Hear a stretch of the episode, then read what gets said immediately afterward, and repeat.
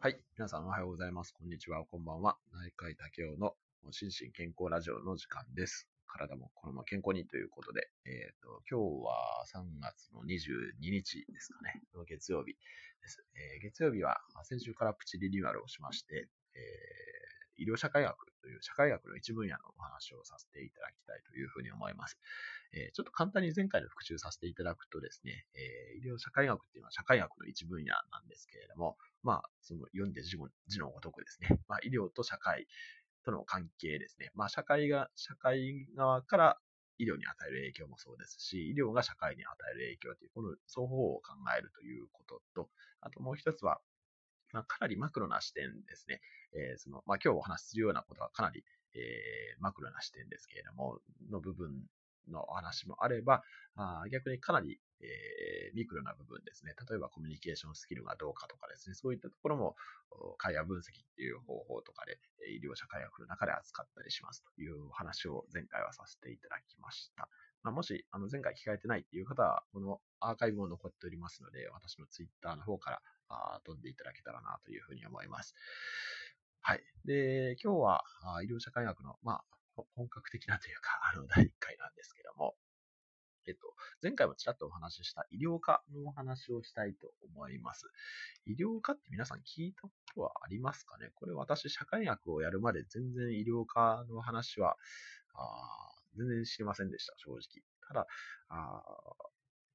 どうですかねあの、これちょっとアンケートを取れないので難しいんですけども、医療科ってですね、そもそも皆さん病気と病気でないことのこう違いってどういうふうに思っておられますかね。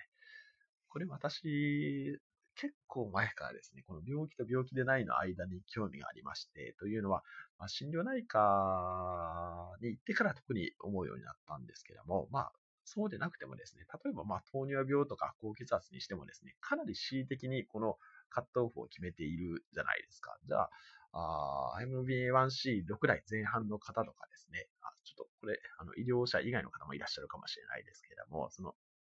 糖尿病の血糖の平均値っていうのを示す指標に、ヘモグロビン エーワンシー っていうのがあるんですけれども、これが、まあ、あ低ければ糖尿病でない、高ければ糖尿病という、こういう感じではないですよね、当然ですけれども、まあ、数字がずっと連続になっているので、まあ、あ一応、糖尿病の診断をつけるために、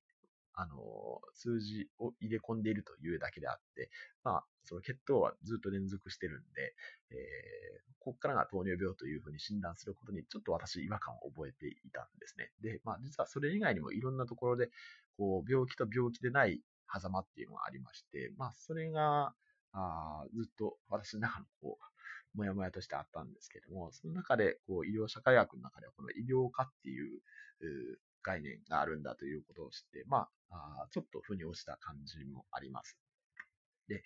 えー、医療科の例って結構いろいろあるんですけれども、まあ、最近よく挙げられるのはこの発達障害とかですね、肥満症とかですね、こういったものは医療科の例として挙げられますけれども、まあ、元はというとですね、この今お話しした、例えば糖尿病とか、あもう、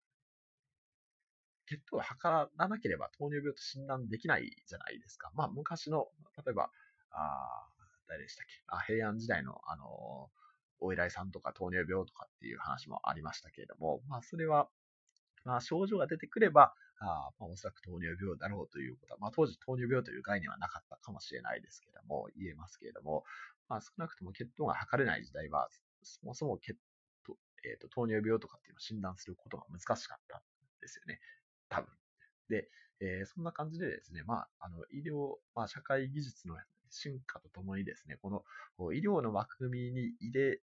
られている部分も結構あるというのは知っていただけたらなというふうに思います。で、それの、まあ、代表的なのが、まあ、精神科領域でこの医療科って結構話題になることが多いんですけれども、まあ、発達障害ですね。で、発達障害、まあ、特にあの エーディーエイチディー ですね、注意欠陥多動症ですね、えー、の方、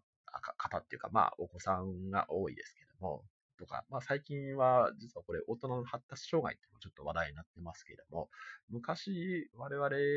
まあ、私さんじゅうだいこう半ですけども、の時には、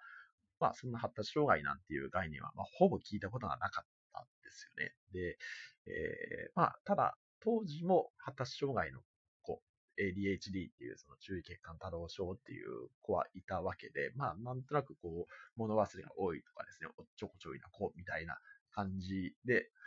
えー、の子っていうのは多分いたと思うんですね。し、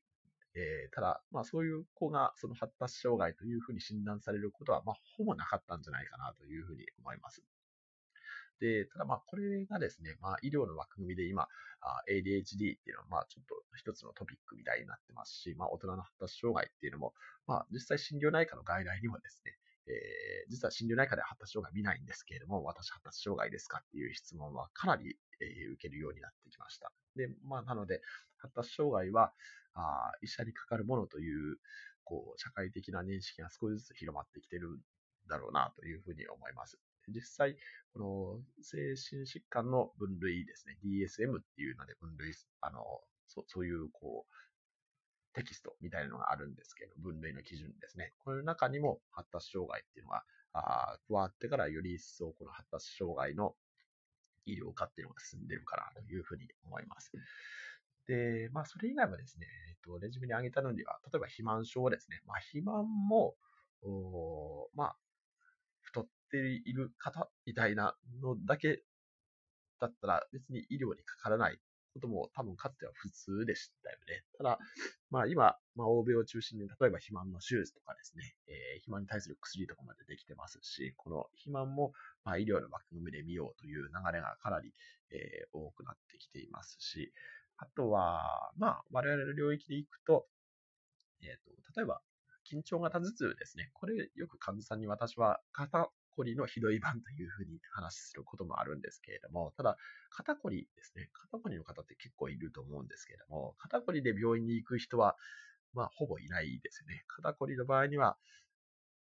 まあ、整体とか、針に行くとかですね、そういった感じの対応されると思うんですけれども、病院にその頭痛とかで行くと、それは緊張型頭痛っていうようなことになったりとかですね。だからこの病気と病気でない狭間っていうのは非常にあのグレーゾーンがかなりあるというのはあの知っていただけたらなというふうに思います。で、えっと、あとは実はこれの逆でですね、脱医療化っていう概念もありまして、それの代表例がこの性別違和ですね。性別違和ってあんまり聞きなじみないですかね。性別違和ってのは実はあ昔で言うとこの性同一性障害っていう、これは聞いたことありますよね、多分ね。性同一性障害という、これは病名として載ってたんですけども、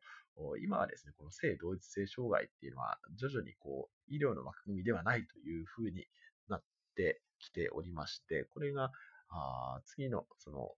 新しい基準では性別違和ということで一応残されてはいますけれども、徐々にこの病気でない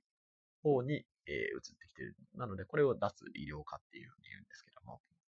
いうものがあります。なので、まあ医療化になっていく部分もあれば、